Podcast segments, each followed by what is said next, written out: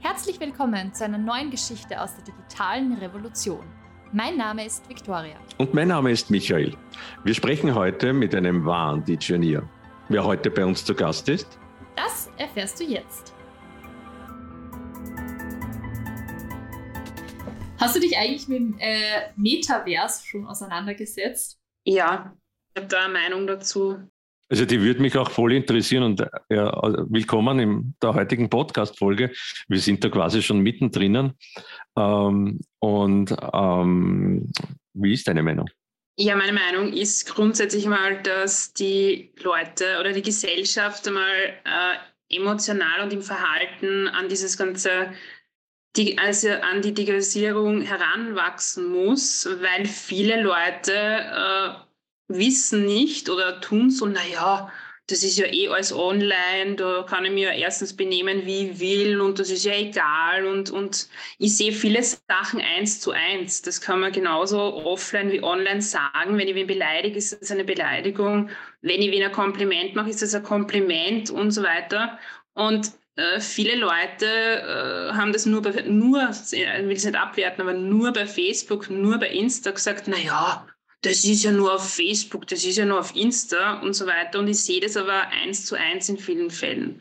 Und das ist was, wo die Gesellschaft, finde ich, noch nachreifen müsste, nur lange Zeit wahrscheinlich. Und wenn man jetzt das aber so im Metaversum quasi macht, ich weiß nicht, wie viele Stufen die Leute dann trotzdem hinterherhinken, ja, mit dem Verständnis, was, was sind die Chancen, was sind die Gefahren, was, äh, was kann ich da überhaupt machen und was bringt mir das und, und, und in welchen, keine Ahnung, rechtlichen, emotionalen, was auch immer Rahmen bewege ich mich da überhaupt. Also das ist einmal so grundsätzlich die Meinung, dass, dass halt einfach die Gesellschaft dann noch nachreifen muss oder müsste und da vielleicht die Re Rechtslage, die Gesetzeslage.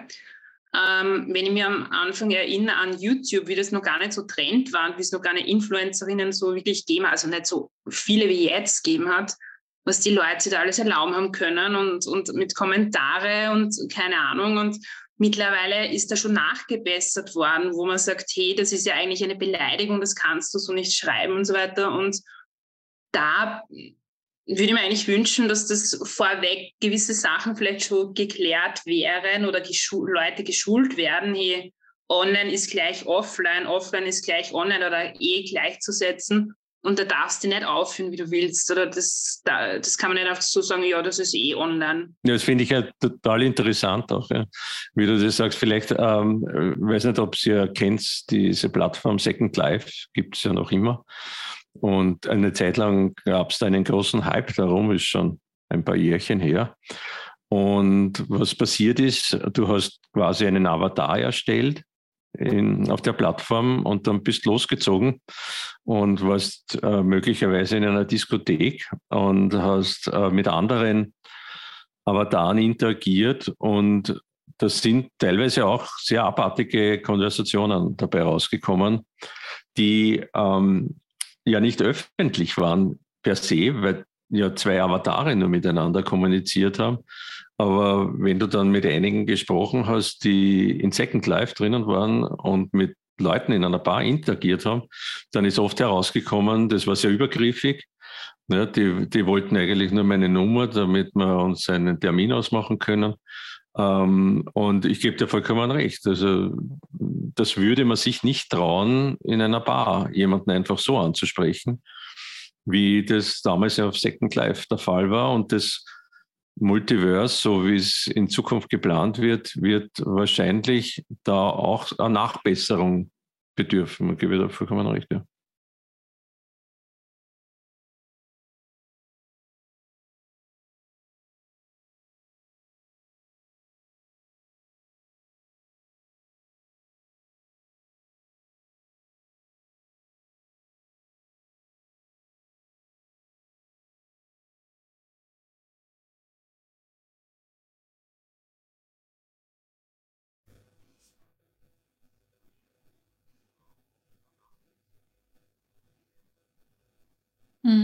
Das heißt ja auch, dass äh, damit, wie man sich online verhält, ja auch andersrum das Verhalten offline beeinflusst wird und ja auch Hürden dann sinken, weil wenn ich quasi je realer dieses Metaversum dann ist und je mehr sich's echt anfühlt und da kann ich machen, was ich will, umso geringer wird auch die Hürde sein, im realen Leben auch diese Dinge zu tun. Und wie es so ist, auch jetzt nicht nur im moralischen Kontext, auch im, im rechtlichen Sinn, ähm, man sieht es eh immer wieder. Es ist jetzt, sei es jetzt irgendwie universumstechnisch, also all Weltraum, wem gehört um, Zum Teil all, sicher. Also ich habe das jetzt ähm, auch mit Corona äh, gemerkt. So ich war früher, das darf ich jetzt gar nicht laut sagen, überhaupt nicht sagen, wahrscheinlich sage es trotzdem. Ähm, ich habe vor dem ganzen Corona-Wahnsinn, sagen wir jetzt mal so, ähm, ähm, so war ich eigentlich, naja, online bestellen, das ist jetzt nicht Metaversum, ähm, aber trotzdem ich gedacht, online bestellen, nein, ich gehe lieber zum, wo, wo auch immer hin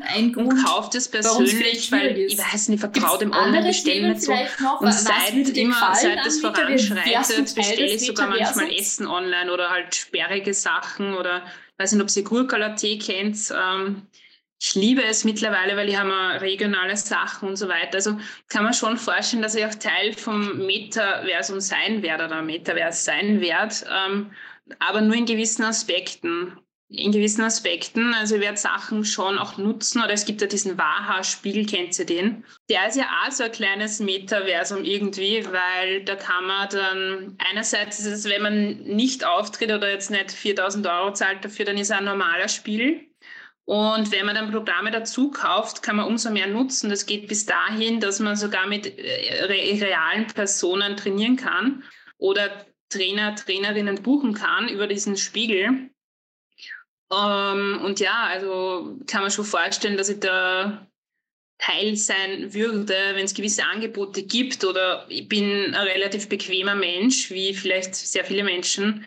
Eben wenn in diesem Metaverse dann alles zahm sein wird und man mit einem Klick dann zehn Sachen erledigen kann, werde ich sicher das auch beanspruchen, weil ja, gibt es dann wieder kritische Stimmen, die sagen, ja, aber dann haben die alle deine Daten und ich sage aber dann oft, ja, äh, vielleicht sogar besser, weil ich habe irgendwie nichts zu verbergen auf der einen Seite. Auf der anderen Seite, da muss es nicht hunderttausendmal angeben oder dann sehen sie mich so quasi, weil in Japan gibt es ja schon ewig, dass, da gibt es so Automaten, da gehst du, stellst dich vorn hin vor die Automaten und die scannen dich quasi als Person und werfen da dann dein ideales Produkt aus.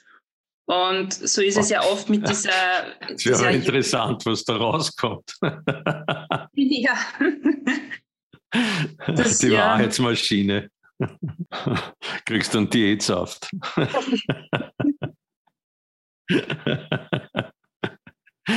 ja, furchtbar. Ja, also habe ich heute erst gelesen, es gibt in, in äh, Australien ein neues Startup, das ähm, zu, als Inhalt hat, dass sie shopübergreifende, online-shopübergreifendes Profile erstellen. Das heißt, du erstellst ein Profil und bist in allen Online-Shops quasi ähm, angemeldet, die, die Teilnehmer. Das finde ich großartig, weil diese ganzen Passwörter, die man bei jedem einzelnen Online-Shop ja ähm, angeben muss, führen nur zur Verwirrung. Und ich glaube, der Hintergrund ist, dass das halt so passiert ist. Da hat ja jeder hat er angefangen, einen Usernamen und ein Passwort zu verlangen und keiner hat das wirklich hinterfragt. Ist es notwendig, auf jeder Plattform das zu machen? Dann hat es gegeben diese Social ähm, Logins über, über Gmail und über, über LinkedIn mittlerweile und auch über Facebook natürlich.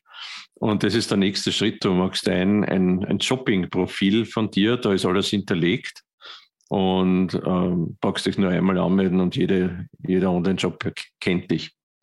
Also das geht auch schon in diese Richtung. Aber vielleicht an dieser Stelle, äh, normalerweise begrüßen wir ja am Anfang die Gäste. Äh, wollen wir dich einmal begrüßen? Und äh, du bist die Nicole. Und, ähm, und wie geht's da heute? Ja, sagen wir ganz gut, weil die Sonne scheint. Und ja, na, mir geht's gut. Ja, äh, hast, du, hast du vielleicht äh, ein, bisschen eine Personenbeschreibung äh, über dich? Was, was treibt dich an? Warum, ähm, warum fragen wir dich heute ähm, oder warum unterhalten wir uns mit dir über die digitale Revolution? Ähm, ja, kann man mal so anfangen. Ich fangen wir mal bei jetzt an. Also ich bin seit mittlerweile fast drei Jahren selbstständig im Online-Marketing.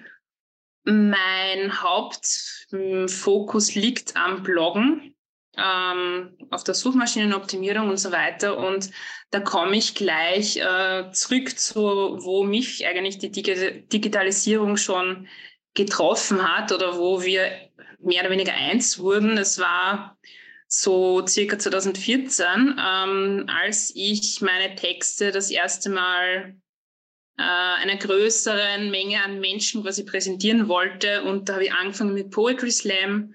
Aber das war halt offline. Das war live und das war, da wurde man unmittelbar bewertet von ganz, ganz vielen Menschen und äh, hoher Stressfaktor. Und ich bin jetzt nicht so die Bühnenrampensau gar nicht, sondern ich bin halt mehr, ich schreibe total gern und nach wie vor und damals auch. Und ich wollte dann einfach meine Gedanken teilen mit einer größeren Menge an Menschen. Und dadurch habe ich eigentlich dann beim Schreiben das Digitale gewählt. Und so hat mein Weg auch eigentlich begonnen in der Hinsicht, weil ich hätte ja auch weiter Gedichte schreiben können, mich auf Bühnen stellen oder ich hätte Lesungen machen können, was auch immer. Aber ich habe damals schon gedacht, na, es wäre doch viel, na, gedacht haben wir damals gar nichts. Aber jetzt rückblickend haben wir damals gedacht, damals haben wir rückblickend gedacht, na ja, es wäre viel cooler, wenn Leute aus dem deutschsprachigen Raum deine Gedanken lesen könnten und das, ich wollte es nie bewertet haben, will ja nach wie vor nicht unbedingt, weil ich mir denke, ähm, solange man jetzt keinen beleidigt oder irgendwas rechtlich verwerf Verwerfliches macht, soll man es teilen können das habe ich gemacht und, und meine Zielgruppe ist eigentlich der, der deutschsprachige Raum, kann man sagen. Und ich habe mir damals eben schon unbewusst entschieden, den digitalen Weg zu gehen, der mir jetzt letztendlich dann durch Weiterbildungen und so weiter, Vertiefungen, Lesen, selber weiterbilden, Learning by Doing ganz viel, ähm, mich eigentlich dorthin gebracht hat, wo ich jetzt bin. Und ein Hoch auf das digitale Leben auch. Und man sieht es jetzt auch bei, bei uns, bei den Vorträgen, ähm, was da alles möglich ist, eben durch, durch Online, durch digital und so weiter.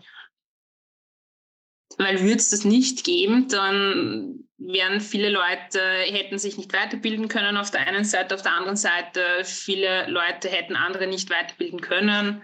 Äh, man hätte viele Leute nicht kennengelernt, was ich äh, in der Zeit, wo ich äh, Dozentin bin, schon einen interessanten Menschen kennengelernt habe, äh, was ich nicht missen möchte, obwohl ich nicht einmal dazu die Wohnung verlassen habe.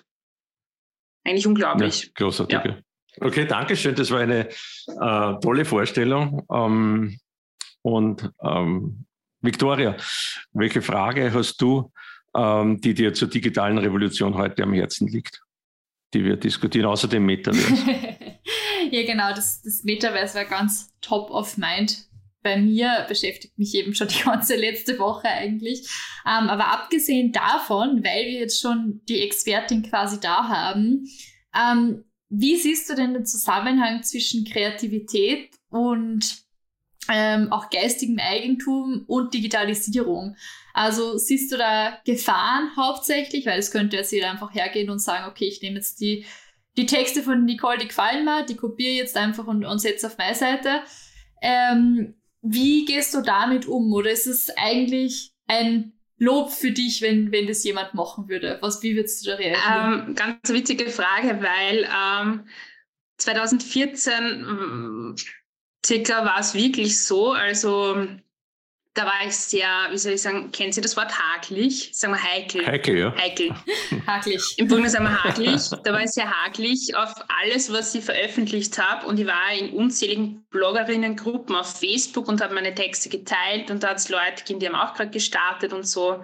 Und da hat es wirklich einige Leute gegeben, die äh, Textpassagen rauskopiert haben und auf ihre Seite kaut haben oder halt einfach originelle Ideen meinerseits, die es halt dort nicht gegeben hat, in, dem, in der Bloggersphäre, Bloggerinsphäre am Anfang, haben einfach meine Ideen da geklaut. Weil ich, ich habe zum Beispiel Texte gemacht, so Ratgebertexte, also Satiretexte zum Beispiel, was jetzt oft in so Frauenmagazinen, früher, weiß nicht, es jetzt ist, ich ärgere mich schon lange nicht mehr drüber, ähm, so, wie gewinne ich ihn zurück in zehn Tagen? Und ich mache dann halt Satiretexte drüber, wie gewinne ich einen Mann zurück in zehn Tagen oder wie nehme ich zehn Kilo in zehn Tagen ab, weil es einfach lächerlich ist. Aber ja, und die sind dann halt hergegangen und haben dieses Thema auch aufgegriffen, plötzlich aus dem Nichts und sowas hat mir halt, das hat mich schon geärgert. Ähm, mit der Zeit habe ich dann gelernt, dass Leute die andere kopieren, also eins zu eins.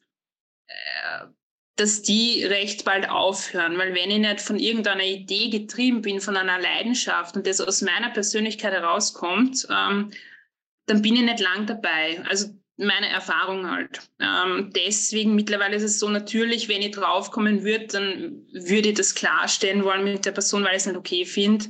Aber ich bin halt zum Glück ähm, sehr beschäftigt mit anderen Sachen. Am Anfang war es nett, da wirklich geschaut, hm, finde, man findet meine Texte irgendwo. Und jetzt mittlerweile kann ich selber für meinen Blog keine Texte mehr schreiben, äh, weil ich viele Sachen zu tun habe. Jetzt klaust du das zurück, oder? Jetzt holst du das wieder von denen, die bei dir geklaut haben damals. Genau, ja.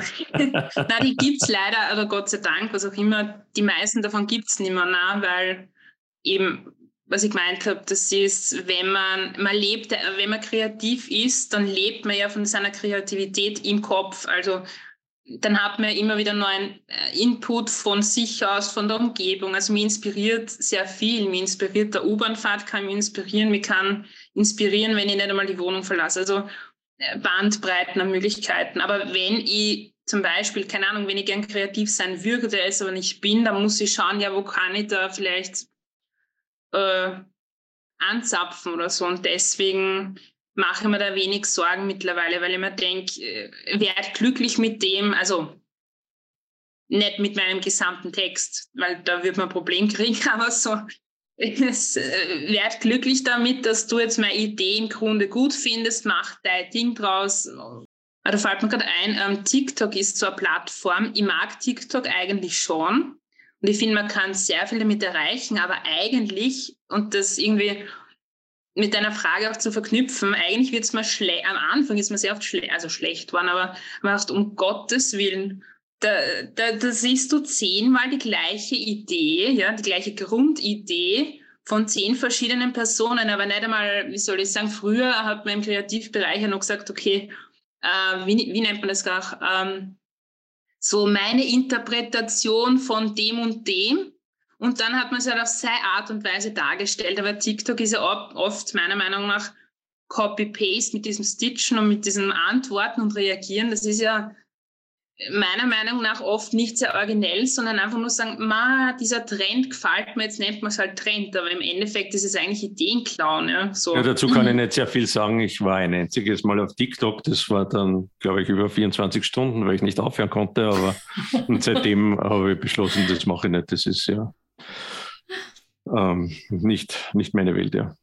Ja, aber du hast recht, das ist auf der einen Seite, ich kann es ja auch schon immer User-Generated Content, weil, weil ich finde, das wird halt auch jedes Jahr so als extremer Trend gehandelt. Also, es heißt, letztes Jahr war es schon im Trendreport für 21, dieses Jahr ist es im Trendreport für 2022. Und ich finde es total wichtig, also versteht es mich nicht falsch, ich, ich finde User-Generated Content super, aber eben wie du sagst, ich verstehe schon, was du meinst, auch wenn du sagst, okay, das ist ein ein Trend. Und es sei jetzt wirklich bei den Choreos, bei diesen Tanzvideos, die machen ja wirklich zu eins das Gleiche. Aber ich glaube auch nicht, dass die so eine extreme Reichweite damit erzielen werden, die wirklich nur das ohne originellen Input kopieren, sondern ich glaube, da ist es schon, je origineller und je anders, also mit ein bisschen eigenen Schliff, ich glaube, dass die auch mehr Reichweite erzielen. Ähm, genau. Vielleicht äh, machen wir da auch mal äh, einen Sprung in, ins nächste Thema. Ich weiß nicht, Michael lässt dir gerne den Vortritt. Ich hätte sonst auch noch Fragen, aber ich lasse dich mal. ja, also ich, ich habe ich hab da einmal in einem Satz mit der Nicole äh, von ihr gehört, dass sie Community Management macht. Und ich glaube ähm, persönlich, dass Community aufzubauen das komplizierteste und komplexeste in der gesamten digitalen Revolution ist. Obwohl die Plattformen eigentlich relativ einfach zu bedienen sind, so scheitert es meiner Meinung nach an der Grundhaltung der Menschen, die ja großteils sehr passiv sind. Ja, also ich weise in dem Zusammenhang auf die Nielsen-Formel vom Herrn Nielsen hin, der sagt, 90 Prozent der Menschen im Internet sind passiv, 9 Prozent so halbwegs und 1 Prozent, das sind die, die wir hören und sehen. Ähm, und wie, wie, wie gehst du damit um, dass ähm, Menschen, die quasi eine Community zusammenbilden sollen, ähm, in der Regel sehr schwer zu bewegen sind? Ich kann jetzt von meinem eigenen, weil das andere sind Konzerne, wo ich da mehr oder weniger reagiere, aber was ich sagen kann, ist, die Leute bewegt man zu etwas, wenn sie Emotionen haben. Das ist, das kann ich von, von meinem eigenen Blog sagen, von meiner eigenen Seite, von meiner eigenen Instagram-Account und so weiter. Aber das kann ich auch bei den größeren Konzernen sagen.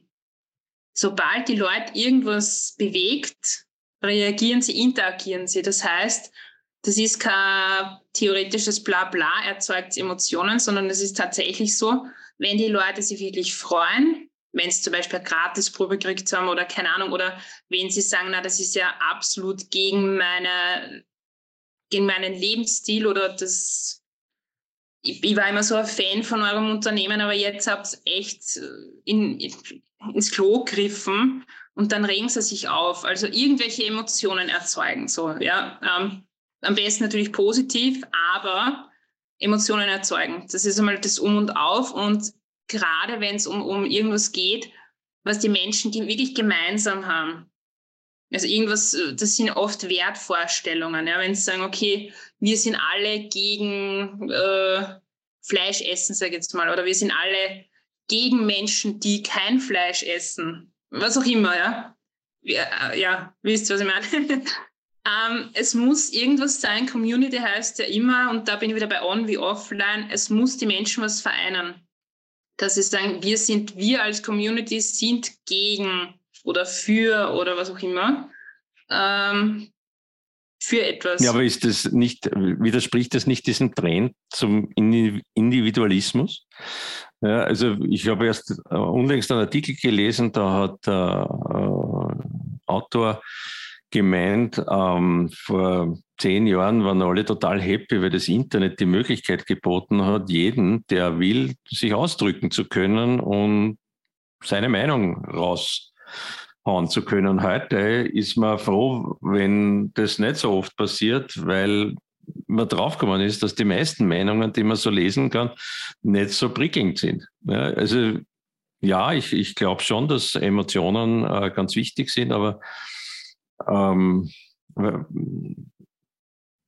wie, wie bekommt man Menschen dazu, an einem Thema halbwegs harmonisch äh, zu partizipieren? Ich glaub, also ich glaube, das wird so, kann man so nicht machen, also es wird so nicht geben, weil es gibt es ja offline auch nicht. Ja. Das ist, frage mal in einer Runde von zehn, na, na, frage mal in einer Runde von 100 oder 1000 Menschen zu einem brisanten Thema irgendwas. Da wirst du auch was haben, wahrscheinlich gedämpfter, ja, weil, was die Victoria vorher gesagt hat, weil es vielleicht noch ein bisschen gesenft, gedämpfter sind äh, in der Stimmung. Aber frage mal da zu einem brisanten Thema, da wirst genauso emotionale Reaktionen haben. Nur hast du das halt online wirklich auf einem, wie soll ich sagen, auf einer Seite, wo, wo das offensichtlich ist.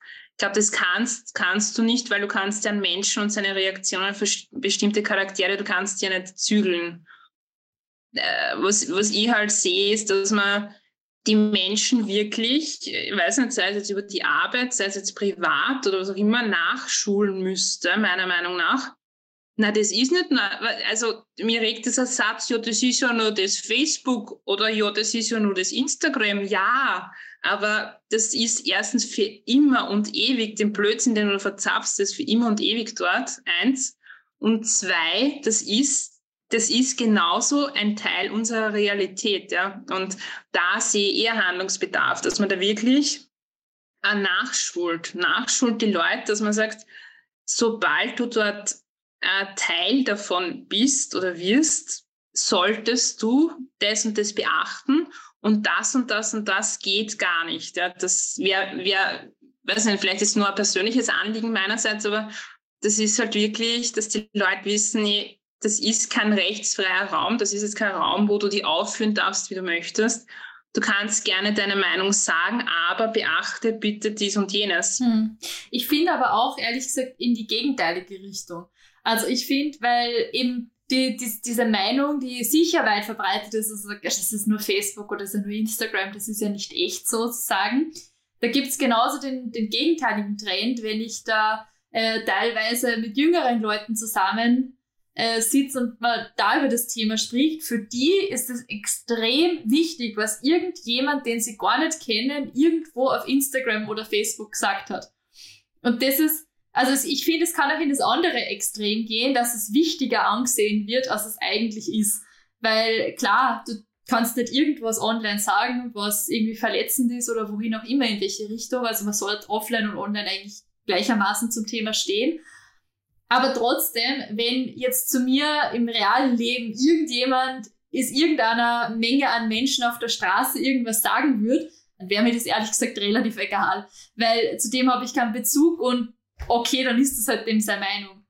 Aber das Online ist ja das Problematische eigentlich. In, Real in der Realität wird das ja nicht wirklich passieren online dahingegen schon, dass dir einfach irgendwelche fremden Menschen irgendwas schreiben, die dich ja nicht kennen und dann eine Meinung zu irgendeinem Thema haben. Und speziell für junge Leute ist es extrem schwierig und die nehmen sich das teilweise auch so zu Herzen, dass da irgendjemand online sagt, ähm, dass ich das auch in diese Richtung extrem problematisch finde. Ja, ja, da habe ich auch schon viel gehört. Also teilweise Entwicklungen bis hin zum Beispiel Essstörungen, weil sie von online so beeinflusst werden.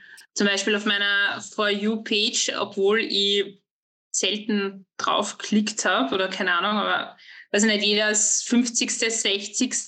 Video oder Bild auf Instagram ist irgendein Mädel, ich weiß nicht, wie alt sie ist, weil durch die ganzen Schönheits-OPs, sie könnte 20 sein, sie könnte auch 35 sein, äh, dass, dass die Leute oder eben gerade junge Leute sich da ein Beispiel dran nehmen oder eben was die jetzt sagen oder was die für eine Meinung haben, dass sie da dran orientieren. Das ist ja ziemlich problematisch weil eben jeder seinem, und, und wie soll ich sagen, wenn ich meinen Körper online präsentiere, ist ja das auch ein Statement irgendwie. Wenn ich sage, ich war jetzt zum zehnten Mal, ich sage jetzt keine Namen, weil keine Ahnung, wenn das ausgeholt wird, aber beim Herrn Doktor oder bei der Frau Doktor XY und haben wir zum fünften Mal meine Nase operieren lassen, weil ich bin noch schöner als die andere, die die gleiche Nase hat, nur um 100 Euro weniger, dann ist das schwierig, weil äh, da, da, da geben die auch ein Statement äh, und und die, die Leute lassen sich auch beeinflussen, unbewusst, bewusst. Ähm, und gerade eben, wenn so äh, Leute sind wie du und ich, also wenn es jetzt nicht in der Influencer, Influencerin ist, sondern wenn es jetzt die, die Hertha von nebenan ist, die jetzt auch einen TikTok-Account hat und die hat jetzt auch die Nase oder die Brüste, was auch immer, operieren lassen, dann ist ja das noch mehr, viel mehr, noch mehr, äh, wisst ihr meinen, da viel mehr, noch mehr der ähnlich, weil die hat ja das auch gemacht, der kann ja nicht so schlimm sein. Also schwierig, weil vielleicht hätte ich mit der ja offline gar nicht geredet, aber dadurch, dass ich weiß, wie sie ausschaut, also ich gehe ja jeden Tag bei mir vorbei und online treffe ich sie schneller und komme vielleicht schnell ins Gespräch. Mhm. Ja, ähm, also komplexes Thema auf jeden Fall. Ähm, wir sind schon in der Zeit wieder sehr fortgeschritten, äh, aber ich denke, eine Zeit für eine letzte Frage hätten wir noch, oder Michael? Ja, also welche Frage hast du an uns, Nicole? Wann wird der Podcast ausgestrahlt? Das ist ja das, was wir schon am meisten hören jetzt. Das wissen wir noch nicht. Diese Frage kann ich also nicht beantworten. Stelle eine andere.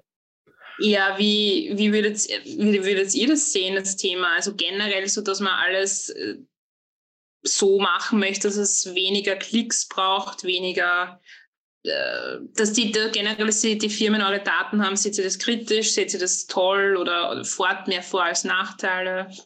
Ich bin sehr offen, was das angeht. Ich finde das super. ähm, ich bin aufgeschmissen ohne mein, meinen Apple-Schlüsselbund. Äh, also der ist eigentlich. Ich bin jetzt wieder überrascht tatsächlich, ähm, wie kompliziert es dann auf der anderen Seite wieder ist mit dieser Handysignatur zum Beispiel momentan, weil ich habe jetzt mein Passwort für meine Handysignatur vergessen ähm, und natürlich nirgendwo gespeichert. Es ist nicht so leicht, da eine neue Handysignatur zu aktivieren. Ähm, genau, also das ist sehr kompliziert. Ähm, mir wäre es recht, muss ich sagen, auch jetzt wirklich aus dem beruflichen Umfeld ähm, im Bereich ähm, Recruiting, also HR und Marketing, dieser über also dieser Bereich, ähm, das sehen wir auch immer mehr, dass ja auch Plattformen, wo sich BewerberInnen zum Beispiel einfach einen Account erstellen und damit können sie dann bei X Firmen sich bewerben. Das ist auch der Weg, der auf jeden Fall bevorzugt wird, also auch in dem Bereich. Je einfacher, je schneller ein Account für mehrere Dinge. Ähm, keiner möchte mehr irgendwo in eine eigene Software seinen ganzen Lebenslauf eintippen müssen, sondern besser wäre es mit einer LinkedIn-API. Und je einfacher desto wird, das möglich ist, umso, glaube ich, auch zukunftsträchtiger ist es, weil es gibt so viele Dinge, wenn man sich da um jede Kleinigkeit einzeln kümmern muss. Also mir wäre es diese bisschen Sicherheit, die ich dadurch bekomme, über meine Daten nicht wert. Ja, also ich, ich erzähle euch eine Facette aus meinem Leben ganz am Anfang, als Facebook nach äh, Österreich gekommen ist, habe ich mehrere Accounts angelegt und äh, mehrere alter Egos geschaffen. Ich war unter anderem die Agathe Bauer, die mit sehr viel ähm, illustren ähm, Early Birds auch äh, auf Facebook kommuniziert hat. Und äh, da gab es also welche, die, die waren misstrauisch und die haben äh, gesagt, ja, ja, bist du echt? Da habe ich gesagt, naja, wenn ich nicht echt wäre, könnte ich nicht schreiben mit dir. Ist ja ganz logisch, dass ich echt bin. Nicht? Aber, aber bist du die Agathe Bauer? Ne, könnt ihr lesen, mein Profil, da steht Agathe Bauer. Weil da gibt es ja dieses Lied, I Get the Power, und das klingt so ähnlich. Sage ich, ja, ist ein Zufall, aber höre ich jetzt, seit es das Lied gibt, aber was soll ich da machen? Ne? Also Identität ähm, entsteht ja eigentlich nur in der Kommunikation aus meiner Sicht. Und ich habe mich da mit ein paar Schriftstellern äh, unterhalten in der Nacht um vier.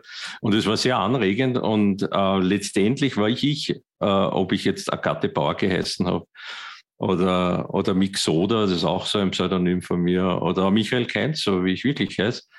Äh, es kommt eh immer dasselbe aus mir raus. Und ähm, letztendlich ähm, ist es nur interessant, die Reaktionen äh, zu hören. Es hat mich noch nie wer gefragt, ob ich ein echter Michael Keins bin. Aber bei der Agathe Bauer war das eine ongoing Geschichte. Ja. An, ansonsten bin ich dafür, ähm, äh, dass man alle Daten äh, sehen kann von mir. Also es, es, gibt nichts, was ich verheimlichen würde. Ich gebe auch zu, ich habe keine tragischen Aspekte in meinem Leben, die ich verheimlichen müsste, weil ich Nachteile äh, befürchten würde. Aber ich glaube, es sollte geben quasi eine DSGVO für ganz normale Typen wie mich. Und also dort, wo man halt keine Einschränkungen hat und alles nutzen kann und Analytics kann voll anfahren und alles analysieren von mir. Und dann soll es halt auch Einschränkungen geben. Das sehe ich so ähnlich mit diesem Elga-Dilemma, das es ja da gibt. Da gibt es Leute, die sich gerade von der Elga abmelden, aus äh, welchen Gründen auch immer. Das würde ich nicht machen, ganz im Gegenteil. Ich würde mir wünschen, dass alles, was meine Gesundheit betrifft, da drinnen ist, weil das kann nur ein Vorteil sein für mich. Und, äh, und trotzdem gibt es viele Menschen, die halt Angst haben und ein ein Aspekt ähm, dieses Podcasts und vielleicht auch unserer Arbeit in der Digital World Academy ist diese Angst zu analysieren, woher kommt die, hat die wirklich einen, einen realen Hintergrund oder ist es einfach nur Angst vor Veränderung oder Angst vor dem Unbekannten, das mich dazu bringt, äh, zu sagen, boah, na meine Daten, da, da muss ich schon sehr Wir werden es wahrscheinlich in dieser Folge nicht mehr beantworten können, nachdem wir jetzt schon ziemlich am Ende angekommen sind äh, wieder mal über unsere Zeit überzogen haben, aber das ist jetzt schon fast. Ich könnte uns schon darauf einigen, dass der Podcast sowieso so lange wird. Na Gott sei Dank äh, fängt nicht die nächste Sendung genau. später an wegen uns. Ein weiterer Vorteil des Podcasts. Genau. Ähm, ja, an dieser Stelle danke an euch beide, dass ihr euch Zeit genommen habt für das Recording heute. Ich hoffe, wir konnten dem einen oder anderen was mitgeben. Und ich würde sagen, Nicole, die Schlussworte gehören. Um, ähm, nutzt das Internet, nutzt das Internet. Na, also ich hoffe, ich hoffe für alle, die zuhören, ähm, dass ihr Social Media und generell das Internet, die Digitalisierung so nutzt, dass ihr nicht einfach sagt, ja, das ist ja eh nur online, sondern dass das, oder generell für die Gesellschaft wünsche ich mir das, ja, dass, dass das einfach gleichwertig gesehen wird im Handeln, ja, dass man das nicht mehr abwertet oder sagt, ja, das ist ja eh nur online. Na, das ist online und das ist ein Teil aus unserer Welt, unserer Realität. Und diese, Re diese Realität wird noch nicht schlimmer werden, aber das wird noch mehr werden, noch intensiver werden und noch mehr Virtual Reality und so weiter. Und eher, dass man sich in die Richtung vorbereitet, anstatt äh, im Mittelalter zu verharren und sagen, na ja, das ist ja, das erstens, es ist nichts für mich äh, und na, das ist ja eh online, das ist nicht, das ist nicht egal, sondern es ist eine Bandbreite an Möglichkeiten und ich kann nur jedem ans Herz legen, das zu nutzen und sich damit auseinanderzusetzen, aber auch kritisch auseinanderzusetzen und das als Teil der Realität anzuerkennen und auch so zu nutzen. Ja, danke. Danke. Danke. Ciao. Wow, also meine Festplatte ist voll. Was für eine Folge. Wie hat dir diese Folge gefallen? Wir sind gespannt auf dein Feedback. Du feierst die Digitalisierung genauso wie wir? Dann hole dir jetzt dein exklusives Digioneers T-Shirt auf www.digioneers.com. Wir würden uns freuen, wenn du auch nächste Woche wieder mit dabei bist. Das war's für heute. Bis zum nächsten Mal und gib Acht auf dich. Baba.